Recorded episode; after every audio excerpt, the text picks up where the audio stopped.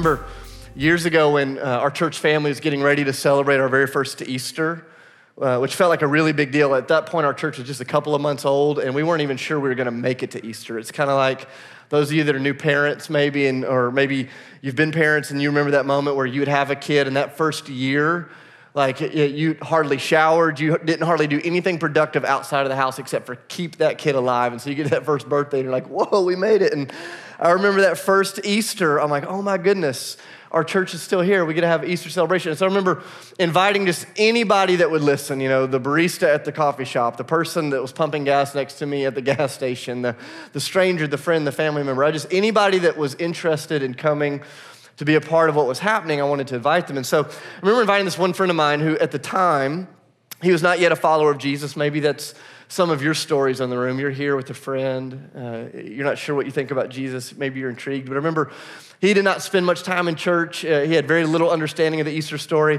And so I invited him. I said, Hey, I want you to come be a part of Easter Sunday with us. And he's like, Man, that's awesome. I'm excited. I'll come with you. And then he said, But I have some questions. He said, he said, What is it that you're celebrating and why is it such a big deal? Because I know this is kind of like Christianity's Super Bowl, which I thought was an awesome description. And I'm like, Yeah, it's, it's a pretty big day. And, uh, and so he said, Explain it to me. And so I'm pumped. I'm like, Here's the moment. You know, I'm going to explain like all the finer details of the cross and the resurrection and what it means for us. And, and I probably talked for two or three minutes, which felt like two or three minutes too long. He wasn't engaged, he wasn't intrigued. And, and I get to the end of it, and I'll never forget his response to me. He said, Okay, I get Jesus is God. He died so I could be forgiven. He raised from the dead. He said, That's, that's awesome. Uh, he said, But how does that change Monday? And I was like, Man, what a great question. And he didn't phrase it exactly this way, but what I heard him asking was, Dave, is Easter, is it a holiday or is it a way of life? Is it something that you celebrate, or is it something that is like compelling you into a brand new way of living and learning and loving and caring for the people that are like right around you right now? And it's one of those moments where I knew the right answer. Like, you know, you're here in church on Easter Sunday, you probably know, okay, it's, it's a way of life. That's the box I'm gonna check. But it's one thing for you to know the answer, and it's a totally different thing for you to actually live the answer. And I, I, gave my friend the right answer 13 years ago, but I remember walking away from that conversation going, but man, is that actually true of me?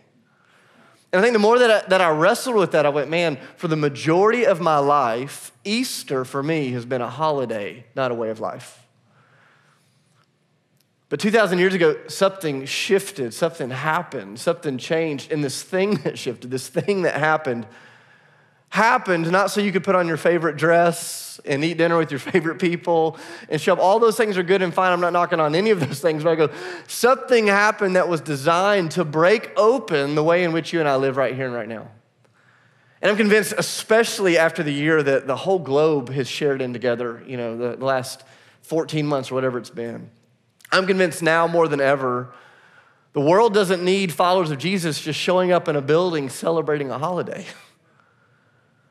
That the world needs followers of Jesus who have been fundamentally, radically, like undeniably shaped by the reality of this thing that we sing about and talk about and preach about and read about, that like something happens within us that moves us to live lives that are fundamentally different.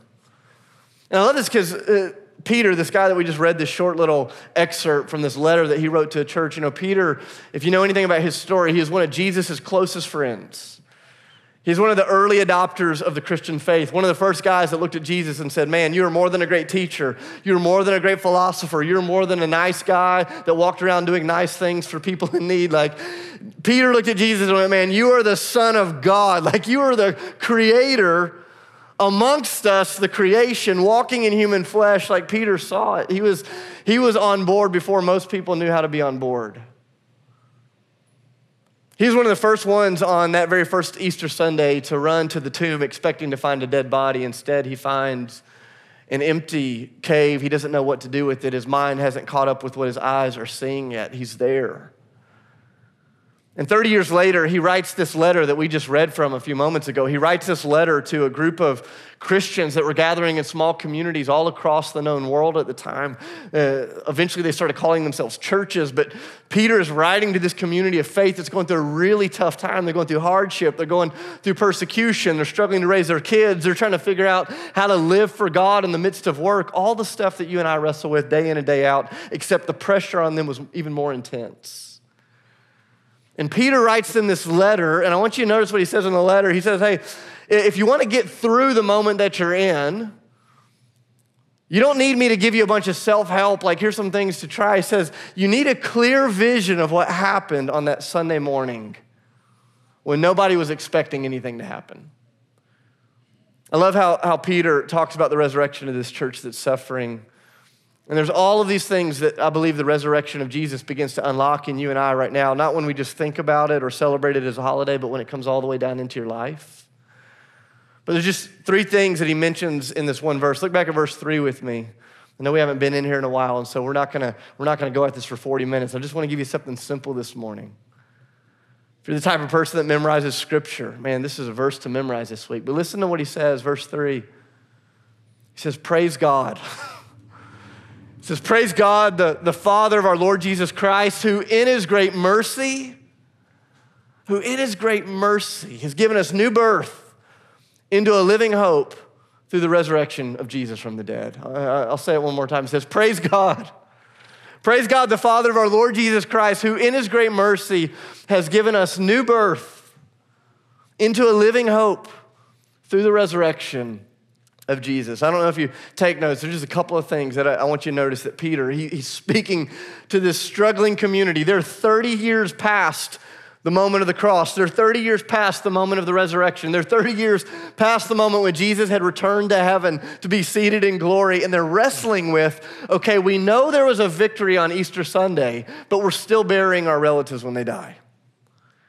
We know there was victory on Easter Sunday, but we're still going through hardship. We're still wrestling with all of these challenges. How does this begin to inform the way that we live? And I love what Peter begins to remind them of.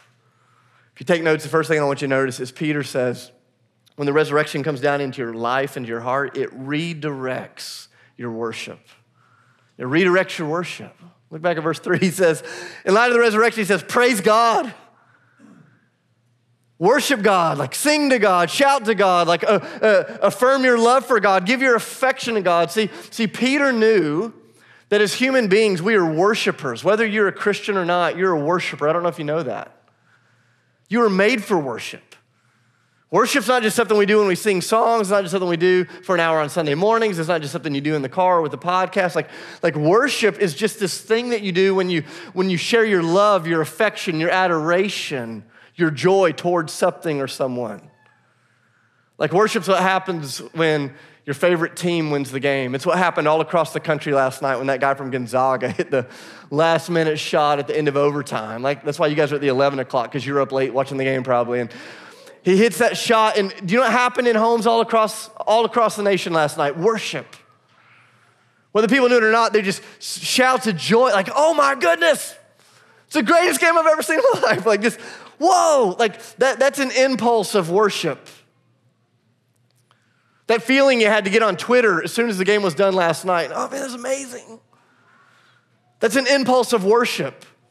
It was so awesome you didn't want to keep it to yourself. It's what happens when you eat at a new restaurant that you've never been at before, and on the way home you call your friend and you're like, man, it's amazing.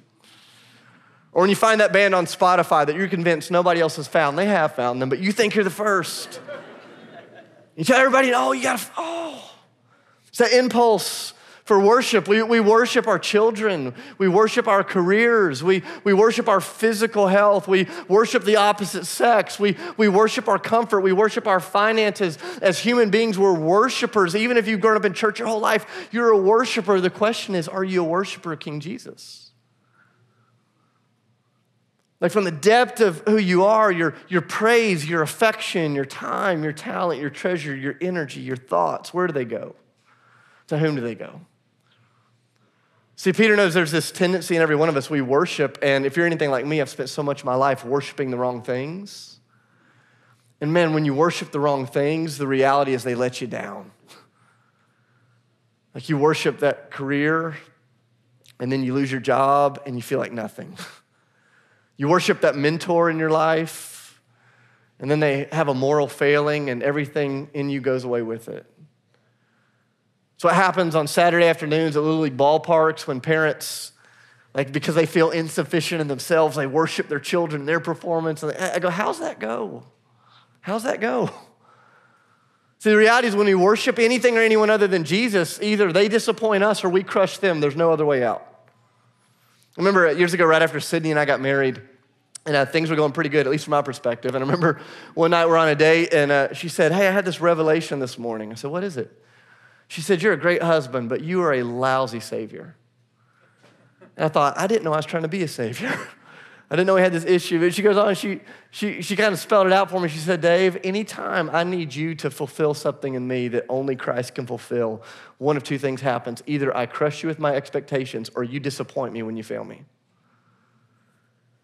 I thought, man, we do that all the time in life. I, I love what Peter says.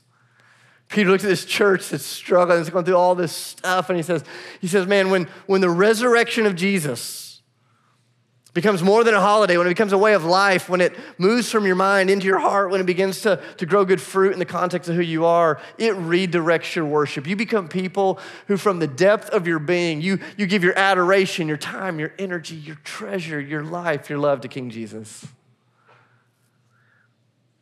I remember years ago being at a game. This amazing moment happened where the team that I wanted to win scored, and everybody's cheering. I'm hugging some stranger, never met him before. We're, we're excited. And remember as soon as it was over, just the Holy Spirit went, Dave, man, how is it that you can worship easier in this setting than you can amongst the people of God?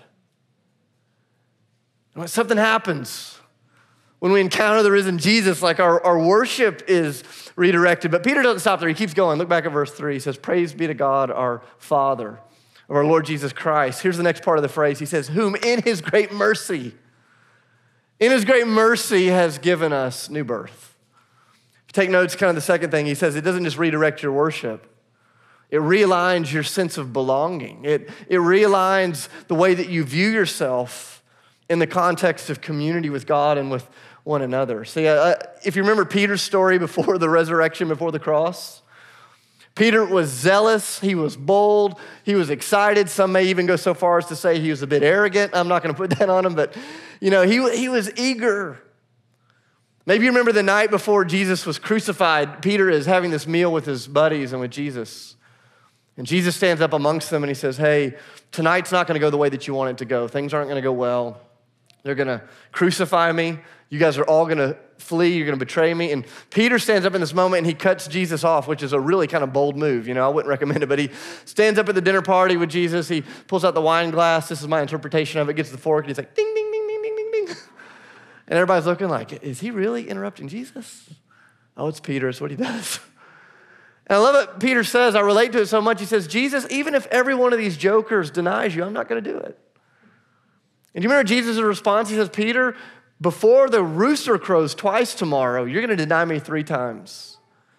And sure enough, over the next 24 hours, Peter was going to see the horror of his sin. He was going to see the agony of Jesus' death. He was going to wrestle with the reality of his weakness and his failure. And three days later, when Jesus would rise from the dead, he would find Peter uh, back on the shore where Peter was fishing amongst his buddies. Jesus would show up to him in his failure and say, Hey, I still have a place for you on the team. And from that point forward, Peter's to be a different guy. No longer did he think he belonged in the space that he was in because of his performance, because of his goodness, because of his boldness, because of his faith. The cross and the empty tomb had solidified Peter's understanding that the reason he had a seat at the banquet table of King Jesus was not because he was good, but because God was merciful. See, Peter, he knew what you and I know, and that is at some point along the way, you and I were all discipled by the world to think that your value is somehow connected to your performance. Man, if I'm good at my job, I have meaning. If I'm good at my family, if, if, if they succeed, I have meaning. If I serve well or give well or love well or worship well, I have, I have meaning. And there's this, this tendency to connect our sense of belonging with our sense of performance. And I love what happens in the cross in the empty tomb. All of a sudden, that's turned on its head, and Peter understands that his place of belonging wasn't rooted in his strength, his goodness, his righteousness, but in God's. in God's mercy, God's kindness. Guys, the reason you and I gather at the, at the, at the end of such a weird, crazy year with so much hope with so much possibility, with so much purpose, the, the reason you can be forgiven of your sins, the reason you can be filled with the Spirit of God, the reason you have a place at the forever banquet table of King Jesus, the reason you don't have to worry about seeing God face to face one day is not because you're so nice or so sweet or because you grew up in Alabama or because you sing the right worship songs or serve or do any of those things. It's because God is merciful. I'm just telling you, there's gonna be one day when every one of us will stand in the presence of God and none of us will walk in with swagger based upon our own performance. We come in, we go, man, this is all the mercy of God. Like, this is the mercy and the kindness of Jesus. I remember years ago, I got my first job. I was 21 years old. It was like my first real job.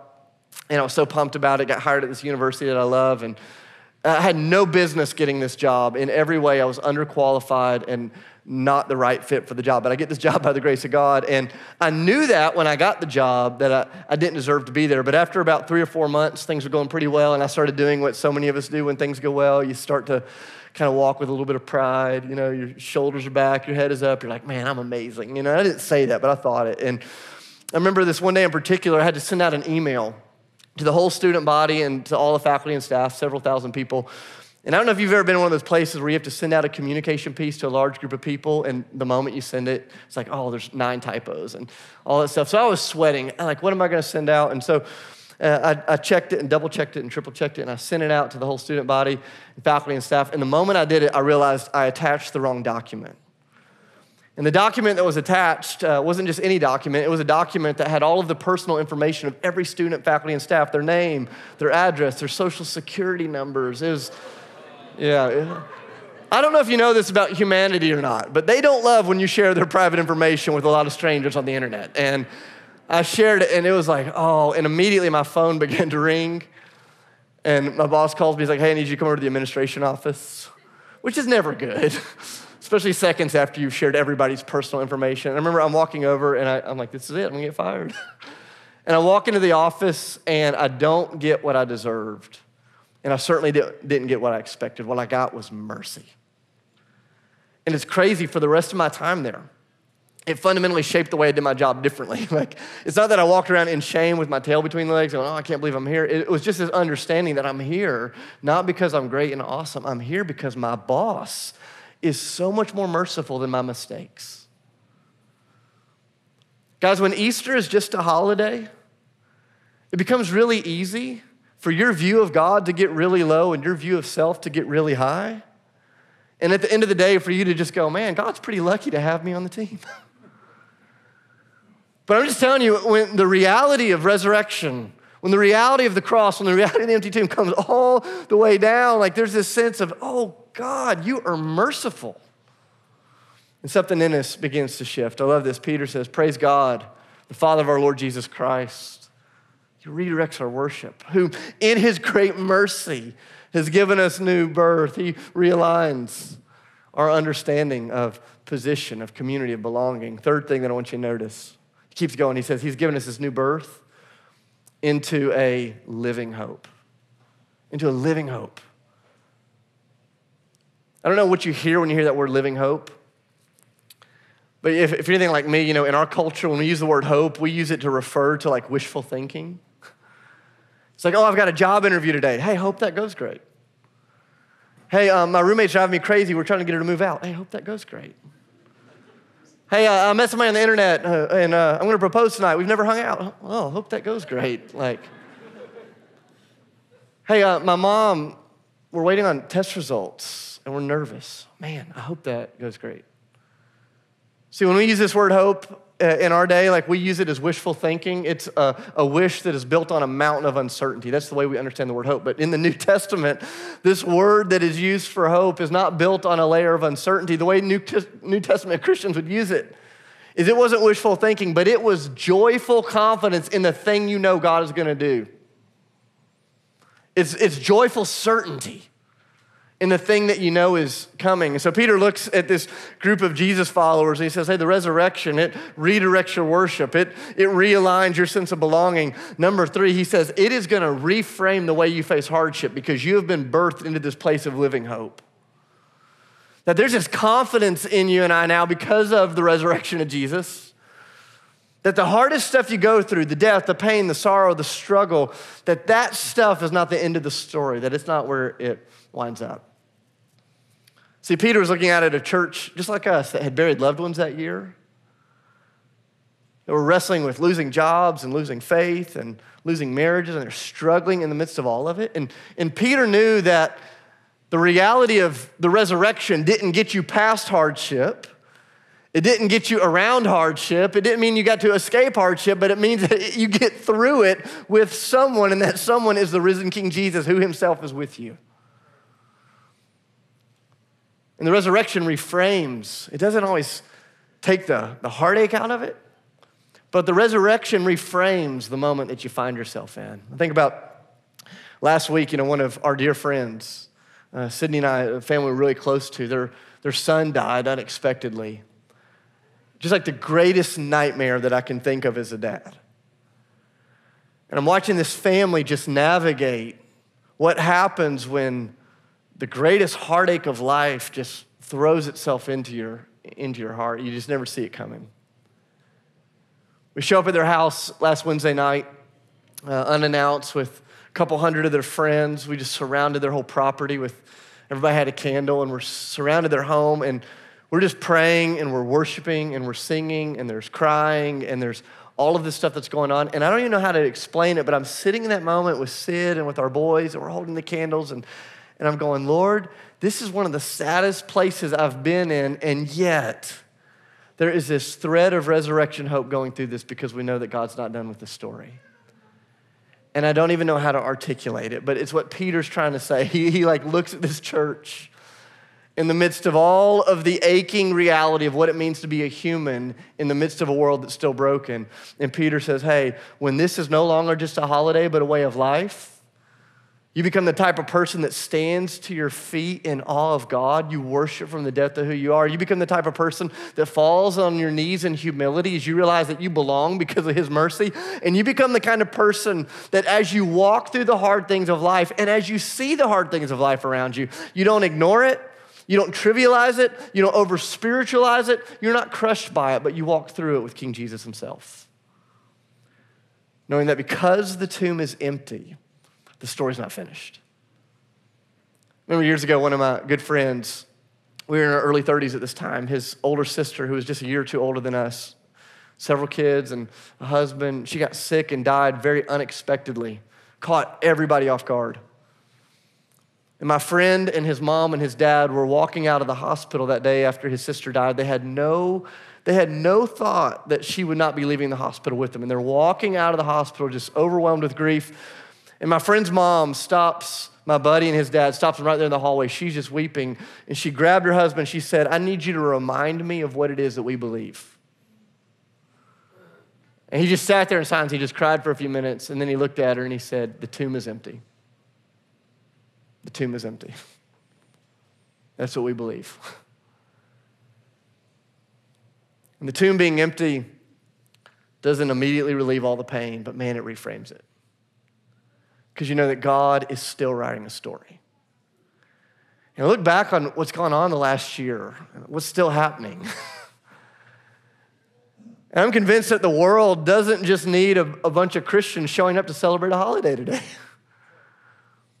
I'm convinced that the world doesn't just need a bunch of people that are pumped that we get to be back together, although it's wonderful. Like I've said that like nine times, it's wonderful to be back together.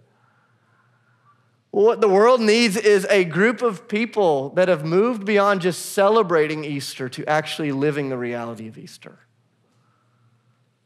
People who, from the depth of our being, we worship in spirit and truth, walk in the humility and the grace of knowing it's only mercy. And we walk into all of the hard stuff knowing that God is still writing the story. And so here's what, here's what I want us to do today. I want to invite you to get out your communion elements. Hopefully, you had the chance to grab those on the way in. If you didn't, we have some in the lobby.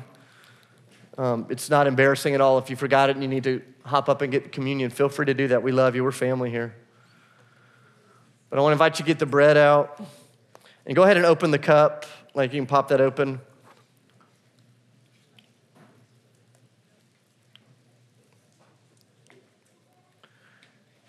And we're going to receive this together this morning.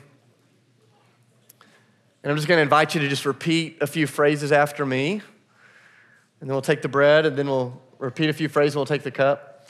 So as you hold the bread out, I just invite you to repeat this after me. Jesus, we believe you are the Son of God. Jesus, we believe you are the Son of God. Jesus, we believe you lived a sinless life. Jesus, we believe you died a sinner's death. And Jesus, we believe that on the third day you rose in victory. Thank you for loving us. Thank you for forgiving us. Let's receive the bread together.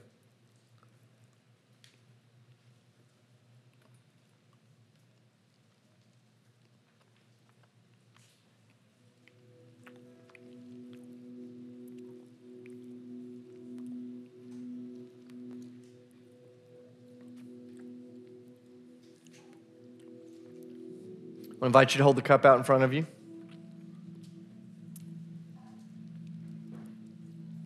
Repeat these words after me. Jesus, this is your blood that was spilled for the sins of the world. Thank you for loving us. Thank you for forgiving us. Thank you for welcoming us home. Let's receive the cup together.